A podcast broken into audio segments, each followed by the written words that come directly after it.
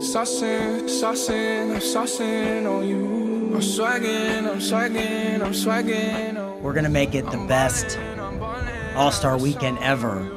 But we hold ourselves to a high bar. But not only that, but how can we make it as community impacting, as sustainable, and invite the you know, invite the public to be with us. The future owner of the Indiana Pacers, Steve Simon, on what it means for Indianapolis when the world's best basketball players come here to play in the 2024 NBA All Star Game. They'll tip off in a venue that has undergone the second largest renovation in NBA history. New bars, new seats, essentially a whole new third level here at Gainbridge Fieldhouse. The goal is to make this more than just a basketball game for fans. Whoever thought that 22 years ago uh, this building would become a new generation building, uh, and it will as we go forward. One of the key players behind all of this, Danny Lopez. He brings a unique background to his front office role with the Indiana Pacers. We were fortunate and we've been blessed uh, to be here, and, and our generations continue here in the United States, and you can't take that for granted. I mean, we've we've created something that the world has never seen, and it's it's incumbent upon us to preserve it. And when you've lost it, you have a, a true appreciation for it. Vice President for External Affairs and Corporate Communications, Danny Lopez. His path from growing up the son of Cuban refugees in Miami to his role now, a key figure in pushing the pace for basketball in Indiana. He's my guest this week on the Business and Beyond podcast.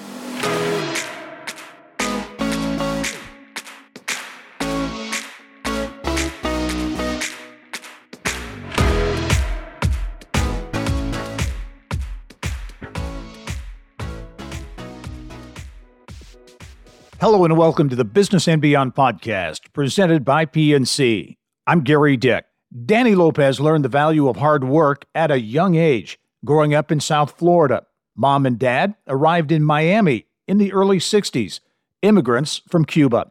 That experience gave Danny a different outlook on life, on how to do business with those from all walks of life, gave him perspective on the importance of diversity in the workplace, armed him with the tools necessary to deal with a career in politics, education, and now professional sports. And I am pleased to be joined on the podcast this week by Danny Lopez. He currently serves as Vice President for External Affairs and Corporate Communications for Pacer Sports and Entertainment. Danny, welcome to the podcast. How are you, Gary? I'm good. I'm good. You know, lots we can talk about. I want to get into your background, which I think is is fascinating. But Pacer Sports and Entertainment, you talk about transfer, that the word transformational is used a lot. But in terms of the project uh, projects that have been going on inside and outside Gainbridge Fieldhouse, uh, massive. I mean, for folks who haven't been there yet, and I know the outside uh, project is continuing. Talk about the impact that you think these these changes to the field house for i think it was what a 400 million dollar project? 400 million dollar project the second largest renovation in the history of the nba so a massive massive project top to bottom.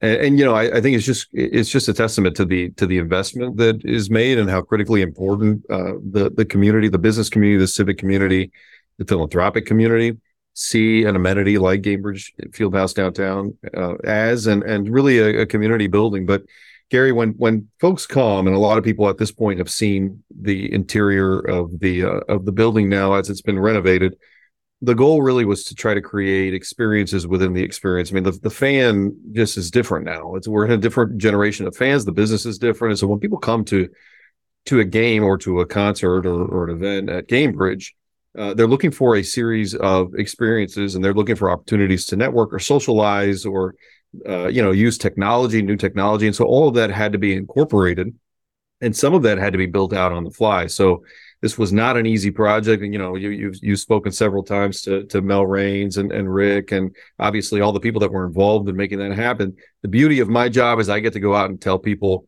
the story. I get to go out and, and explain to people how unique it is and how different it is, and how people need to be proud of uh, of this amenity that we collectively own here in downtown the other thing I'd add to that is that you know, and I, and I'm not sure. Sometimes it's hard for us to have a, a, true appreciation of of what we've got here. But if you get out and you see other venues, I mean, this this one has been built for for basketball. It truly is a world class facility, and uh, it was even before the renovations. But now, you know, you've taken this incredible building, you've just made it better. It really is a very, very cool venue for for folks that have not been back. Yeah, yeah, and what I think is interesting too is the fact you have that that basketball centric uh, venue with the history and the field house feel from Indiana. That was part of that. That was probably one of the challenges, and I think it was met and exceeded in terms of keeping that feel with putting in the modern the modern amenities. Yeah, and you're exactly right. And actually, I, you know, and I, I obviously this was this was way before my my time here in Indiana, but uh, I think there was there was some healthy debate in the community when when the field house was being built around whether or not it should, from an exterior, sort of look like uh, an homage to or tribute to to field houses around the state and and all that kind of thing. And obviously, uh, it's it's withstood the test test of time. People love the the iconic look of it. But you're exactly right. Then you know how do you take this building? How do you make the upgrades? How do you do the state of the art stuff that you have to do on the inside, but still preserve the feel?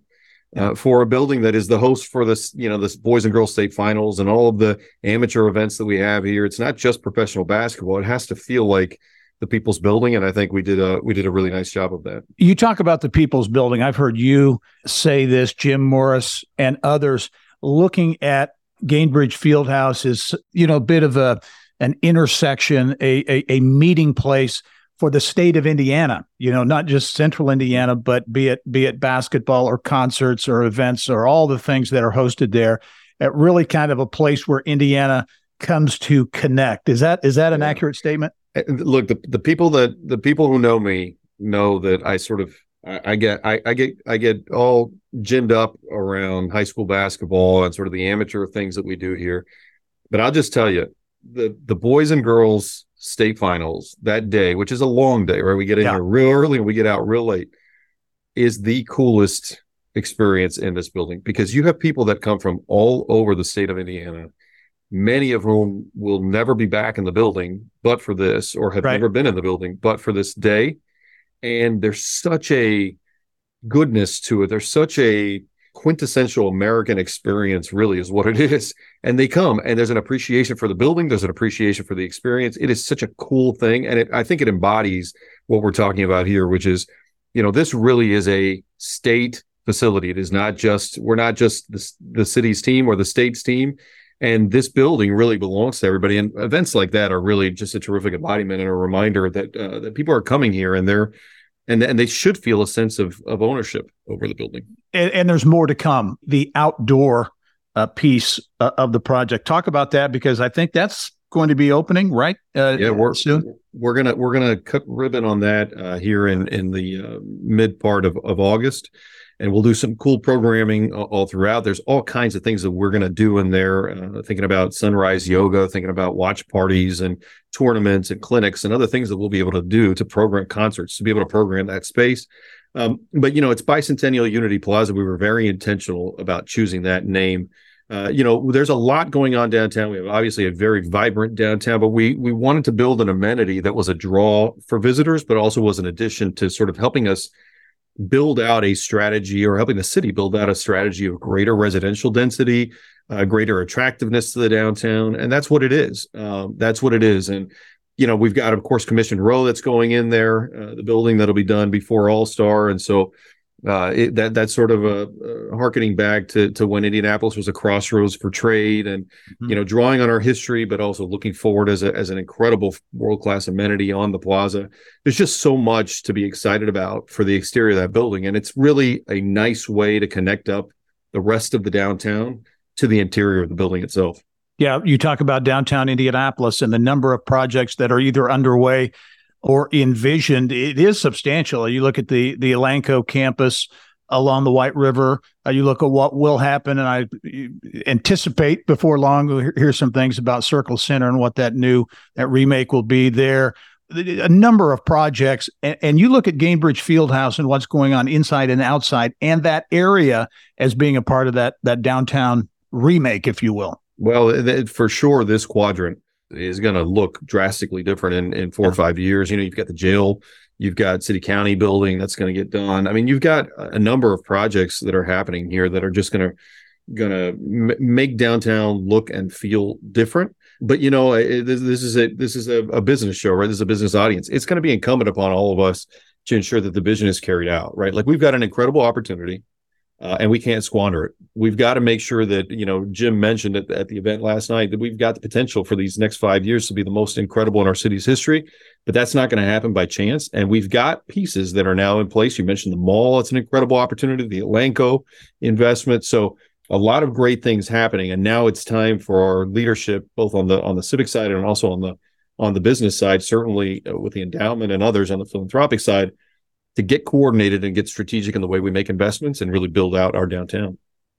Well you talk about big events uh, and you've got a big one coming up uh, in 2024 a lot of anticipation for the nba all-star game that all-star weekend which is truly a global uh, global affair. Talk about what folks can expect. I know planning has been underway for some time now, and and there was actually news that uh, is it the, sat- uh, the, the Saturday night festivities are going to be at um, at Lucas Cambridge. Oil. At Lucas Oil, the Saturday. I'm sorry, at Lucas Oil. Yeah. Yes, to get more people. You want this to be an accessible event.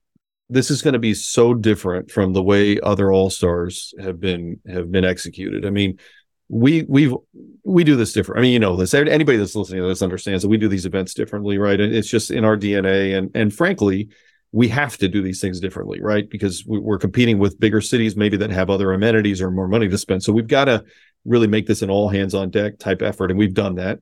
We are focused on making this, uh, uh, from a priority standpoint, the most community focused uh, All Star event ever. And Saturday night, putting it at Lucas Oil, you've got 35,000 seats that are going to be around uh, the court, and then the other half of the field will be uh, used for concerts and other things. So we'll really t- maximize the use of that building.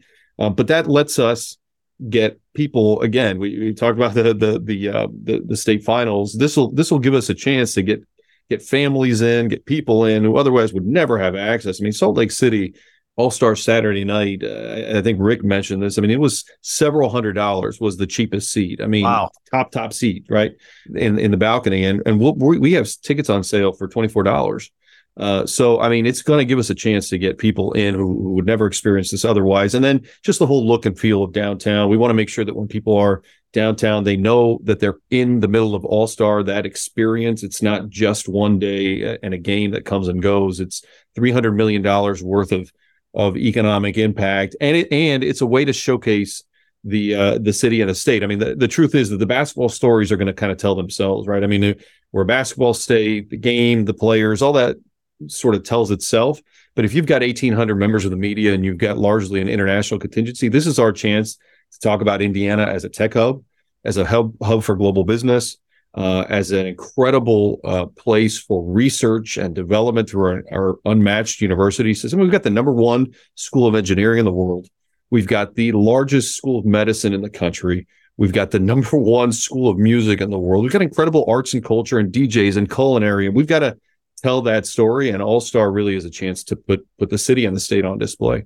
And is is the unique element of the NBA All Star game the international component, the fact yeah. that it truly is an international event. So you talk about selling Indianapolis and selling Indiana. This is selling it to uh, to a big audience to the world. Last year in Salt Lake City, there were 25 players from 17 countries that participated over the course of the events uh, of the weekend. Uh, we we expect at least that much, and we'll also have at least one, maybe several All Stars that are going to be participating over you know, from the Pacers. So a lot to get excited about, but you're exactly right. This is a chance to, you know, the, the governor's always talking about, you know, bringing the world to Indiana, taking Indiana to the world. This is it. This is the the epitome of that. We get to we get to tell the story to an international audience. Before we go to break, yeah, Danny, have to ask you a question about the Pacers. You had the number uh, seven pick, made some made some moves as well. What can fans expect uh, from the uh, this uh, new addition Indiana Pacers ball club? Well, I mean, he, look, people are excited about the additions that we. People are excited about the team and the, and the and the sort of the trajectory that we're on. But the additions this year are going to be really good. I mean, Sheppard looks like he's a lights out shooter. Jarace Walker plays on both ends, and if you saw him, uh, uh, you know, in summer league, he just is. It's a grown man, and there there is a different feel. And and I, I think if you talk to Pritchard, he'd tell you, well, we're not quite there yet, and they probably they probably tamp down expectations a little bit, but everybody is really excited about what's happening in that locker room. And most importantly, maybe those guys have an incredible chemistry. They all get along. They all want to be here. They speak glowingly about the community and they want to be engaged. Tyrese, uh, who just signed this incredible contract, the first thing out of his mouth was, Right now I've got resources that I can reinvest in this community, and we want to take care of people." And you know, those are those are the intangibles. And when you look, it's not always the most talented team. Look at what my, the run that Miami had this year, right? Yeah, it's not always the most talented team. When when it clicks and you've got incredible culture and incredible chemistry, all of a sudden you marry that up with some talent, and you've got something. And that's what's happening here. Much more ahead with Danny Lopez, uh, including his path to Indianapolis. It's an interesting one. Uh, first generation son of Cuban refugees, also a substantial political uh, background uh, here in Indiana as well. We'll talk about that and a lot more when the Business and Beyond podcast returns.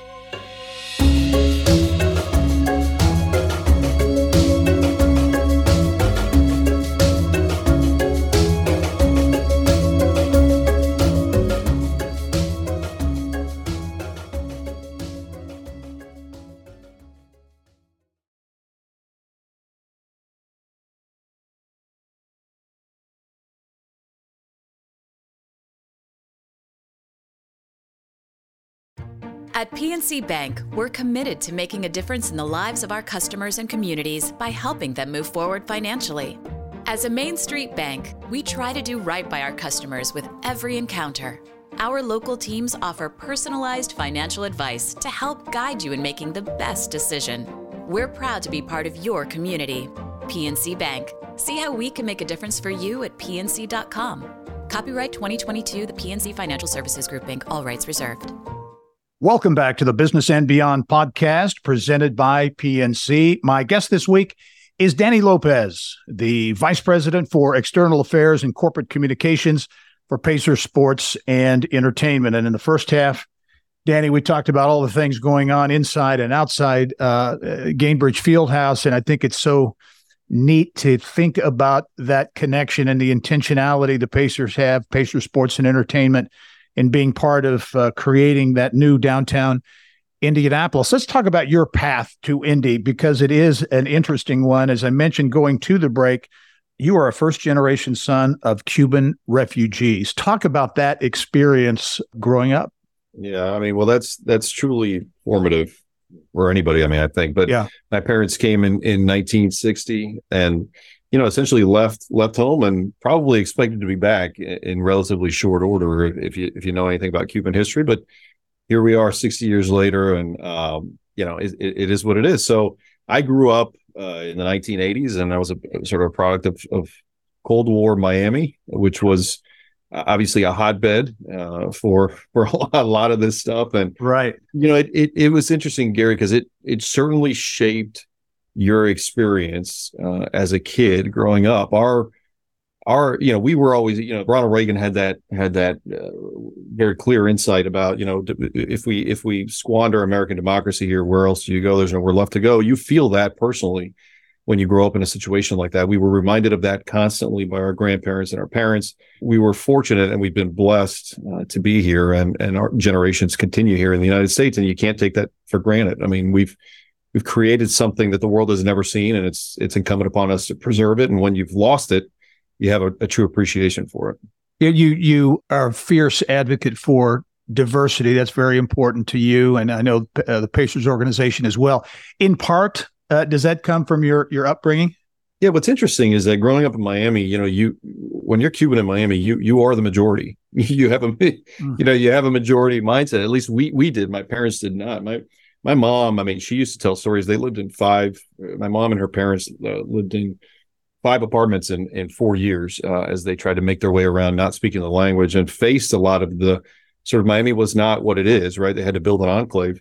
But we, by the time I, you know, I was coming up, we were the majority, uh, majority politically, majority in the business community, and so you sort of had this mindset that it just was was what it was. I mean, I went to a high school where I had teachers that taught in Spanish. I didn't have one kid that wasn't Cuban or Venezuelan or something in my entire high school.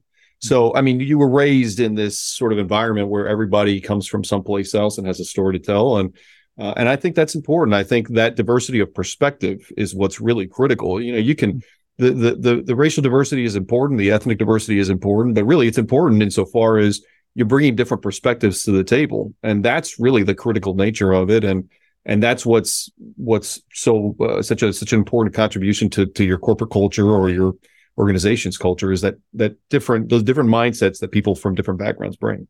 And you, your first language was Spanish, right? Yeah, my, my first language is the the language we spoke at home was was Spanish. Obviously, once we once we got older, it was a little diff- difficult to preserve that. But Spanish is you know we speak only Spanish at, at home. My kids are are, are are native Spanish speakers. They spoke we spoke Spanish at home to them until they went off to school, and so we're preserving that. The language is an important. The language, the food, the music is all important to the culture, and so we've tried very hard to preserve that. And then, practically speaking, I mean, I, I had a grandmother who didn't speak any English at all. So if you didn't speak the language, you couldn't communicate with your family. it's right. a little different here. You know, our, our kids, obviously our friends here are not Spanish speakers. So our kids see that, that uh, we speak English. And once they see that, they pounce on that, Gary, they don't, you know, it's, it's tough to keep that, but our kids are, are thankfully are, are, are fluent and, and we've raised them in the culture as well. Yeah. You, you maintain that culture, but I know, and, in doing some some background and, and research before the podcast, I know you talk about your your parents and your grandparents being so patriotic and pro-American, and that yeah. uh, that a very those very important things to your family and many in that community as well. Yeah, and you know it shapes you as a even today as a parent. I mean, look here's here's here's the the way I I look at this, Gary. Our, my kids, I've got a nine year old and a five year old. Uh, get coming of age, getting older is is hard enough. Uh, we live in an incredibly complex time, right? Technology has made that even more complex, and these kids have have a tough time. I, you know, kids struggle as they come up. Now, it's not as simple as it used to be, and it's they uh, the way I look at it is our that generation, my kids' generation, should not have to shoulder the burden alone of preserving this democracy. And the truth is that there is a real question right now around whether our democracy and our institutions can withstand our tribalism. And I believe it they can because I was raised in an environment where this was the pinnacle. This was the the the shining city on the hill. So I know it can happen, but it's not going to happen by mistake. It's going to happen because we, my generation, Generation X, and millennials and Gen Zers understand the greatness of what we have inherited and the obligation that we have to to make that better and and and pass it along to our kids. And so I take that very seriously. My wife takes that very seriously, and I think that comes from our upbringing. Yeah. So growing up, were you uh, was it sports, academics, the arts? What uh, what was the, the young Danny Lopez uh, all about? It was it was basketball all all, all day, all night. Um, yeah. And and it's you know I my mom was a uh, my mom it was a, a, a, she's now a children's author, but she was a, a children's librarian for for her whole career.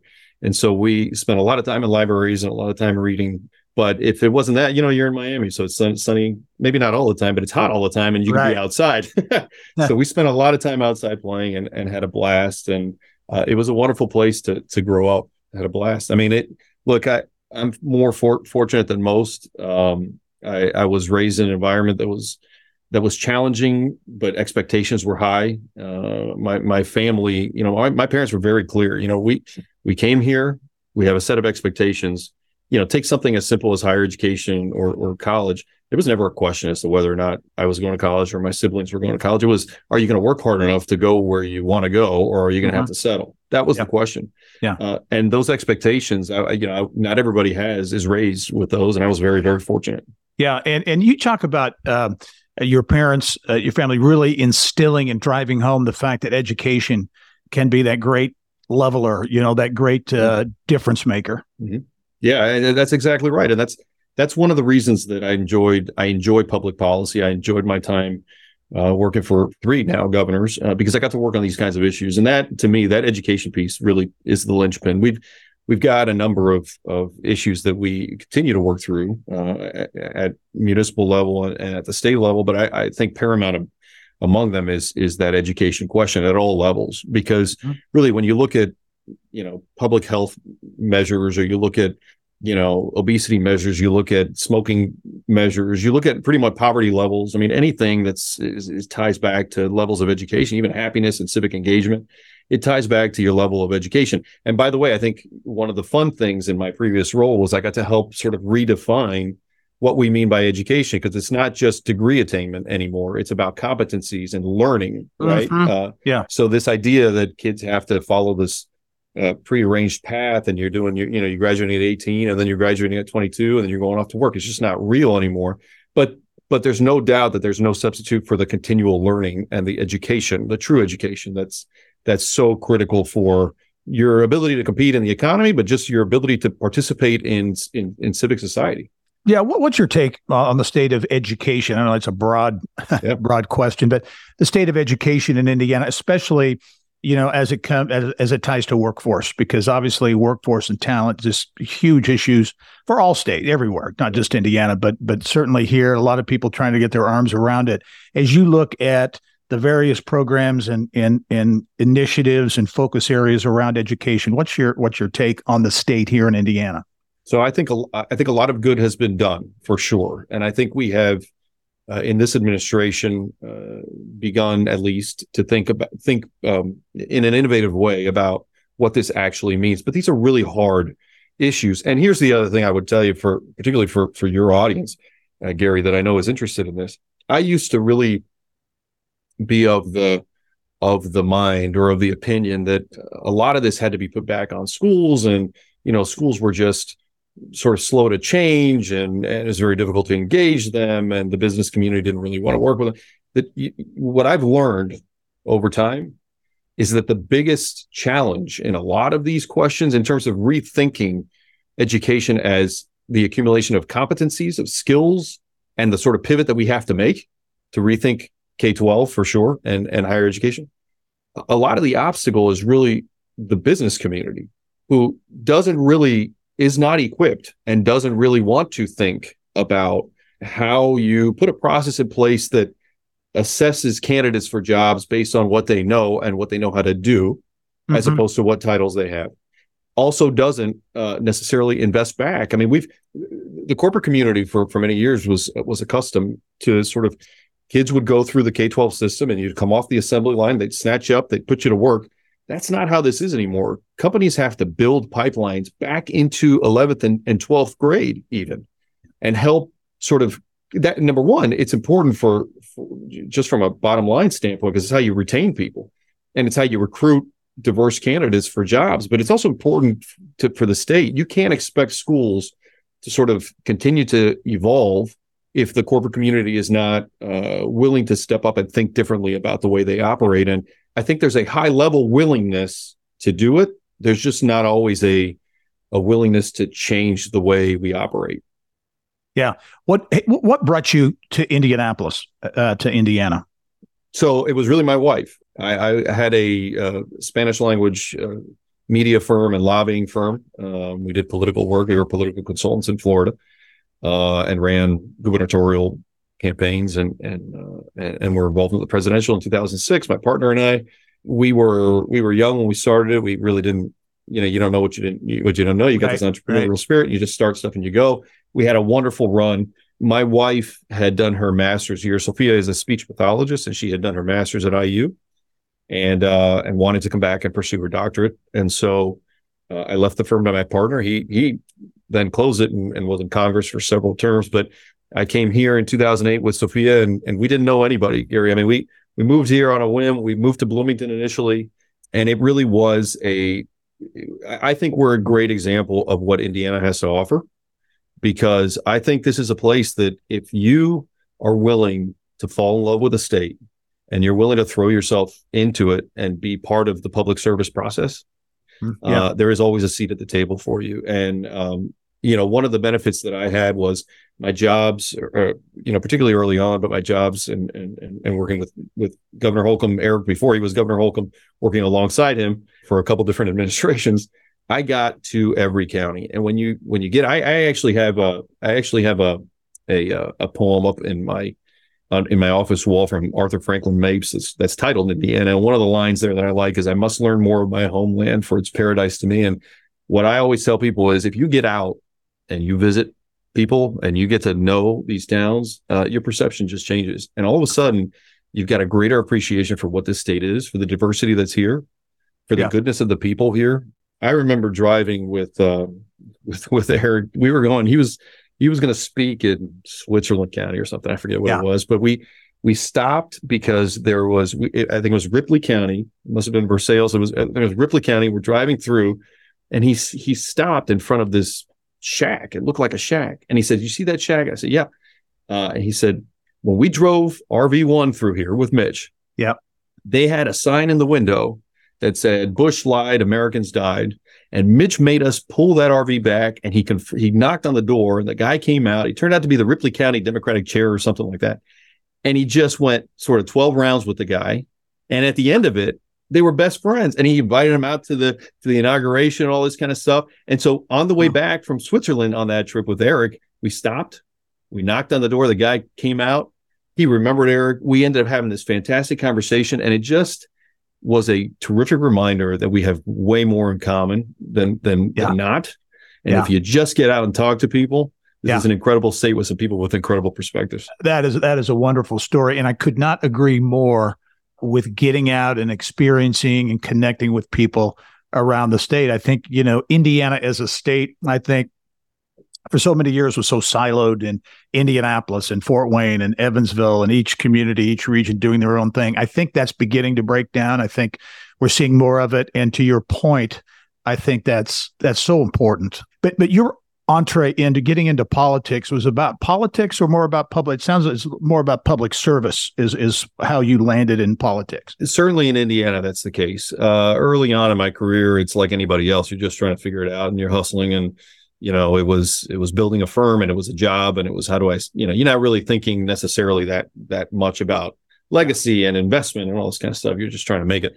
Certainly here in indiana I, you know it, it really has been about public service. I've i've been very very fortunate to work for some incredible people and they have all been people who are civic minded to the nth degree. And so i've learned from them. And the beauty gary about being here i mean you know look if we were still in Miami, it, it's a different calculation because the cost of living is so high, and you just have to, you know, everything that you consider is different. Here, one of the beauties about the marriage between quality of life and cost of living in Indiana is that I can do things that I think are important and participate, get on boards, and maybe stretch myself a little thin, maybe at the expense of some pro- professional opportunities, right. frankly, because I think it's important and my family still lives a high quality of life. And that's that's a blessing. That's something that I think more people need to take advantage of. Uh, and, and we also have to do a better job of not being uh, siloed and not being an echo chamber and pulling more people who aren't sort of your conventional people who just raise mm-hmm. their hand, but other people who are really good, who may not know how to engage and getting them to the table uh, is, is a really, really important thing. What's uh so what's next for Danny Lopez the next year here? What's uh, got a lot on your plate? I know we talked about the All Star game. What else is going to keep you busy here for the next uh, twelve months or so? Well, one of the, one of the things that I really enjoy, and it, it's it's a essentially a full time job, is uh, is is serving on the Judicial Nominating Commission for this for the state. You know, we do the nominations for appellate court and Supreme Court, and it's an incredible dedication of time, but it's also incredibly important. And you see the legacy. And we're gonna, you know, we've already done five appointments in a year and a half, and I have a feeling we're gonna have at least that many over the next year and a half before my service is over there. And I, I love the first of all, I love I love going into the chambers and you know, every time we're there for meetings, just look around and you go, man, this is an incredible history here. It's such a cool environment. Yeah. So I mean, just that piece, and then getting to work with the chief justice and and the, and the group is great. But the impact that you have, that you know you're having uh, for, you know, we we appointed or the governor appointed, we nominated just Justice Molter, and here's a guy that if he wants to is going to be on that court for the next 30 years, uh, mm-hmm. uh, making making law and uh, or you know interpreting law, and that's uh, an incredible impact to have. So I get to do that. I'm also in the just joined the Mitch Daniels uh, Leadership Foundation, which is going to keep me busy mm-hmm. as well. But look, like I said, I've got a I've got a nine year old and a five year old, and, and, a wife who's a professor, and so we've got a busy. we're in a busy time right now, yeah. as, as you know. Well, Danny is uh, Indiana is very fortunate to have uh, you and your wife, your family here in Indiana. You're making a difference, and I know we'll continue to do that. Love your story, fascinating one, and so glad you were uh, willing to share it with us on the podcast. Thanks for joining us. Thank you so much, Gary. I appreciate it. And thank you for joining us on this edition of the Business and Beyond podcast. It's a weekly conversation with achievers in business, sports, entertainment, and beyond. And you can download uh, all 120 plus episodes uh, and get Indiana Business News 24 7. All you have to do is go to I'm Gary Dick. Thanks for joining us. We'll see you next time.